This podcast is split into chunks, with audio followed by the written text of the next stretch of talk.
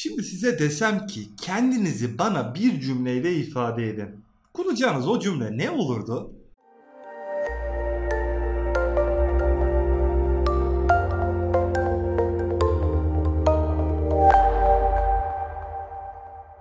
...1962 yılında Amerikan Kongresi'nin ilk kadın üyelerinden Broad Luz, Başkan Kennedy'ye bir tavsiyede bulundu.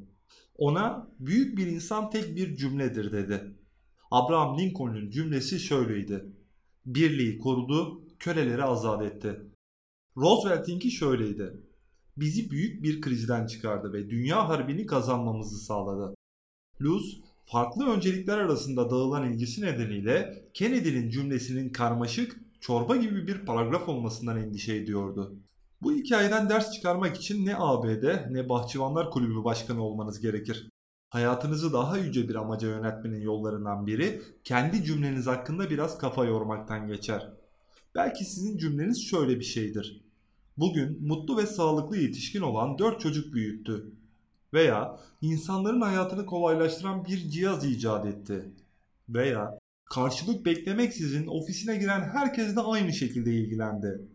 Veya iki neslin çocuklarına okuma yazmayı öğretti. Amacınızı düşünürken büyük soruyla başlayın. Sizin cümleniz hangisi?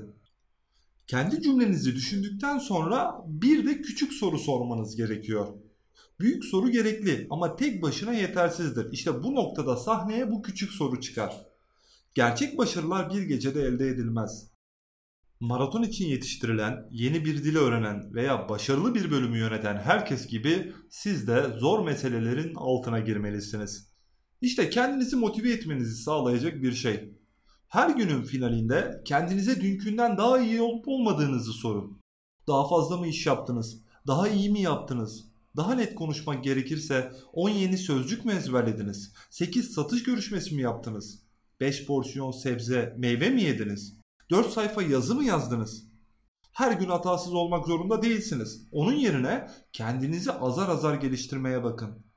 Mesela saksafon çaldığınızı düşünün. Buna ne kadar vakit ayırmalısınız? Colt yazıyorsunuz. Buna ne kadar vakit ayırmalısınız? Yazmanız gereken raporu bitirinceye kadar e-postalarınıza bakmayacak mısınız? Üçüncü günde büyük usta olmanız gerekmediğini kendi kendinize hatırlatmanız, 3000. günde usta olmanızın en güvenli yoludur. Her gece yatmadan önce şu küçük soruyu sorun kendinize.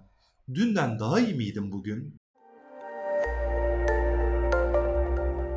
Podcastlerimize devam ediyoruz arkadaşlar. Daniel Pink'in yazmış olduğu Drive kitabından bir alıntıyı paylaştım yine bu podcast'te. Şiddetle okumanızı önerdiğim bir kitaptır. Bir sonraki podcast'te görüşmek üzere.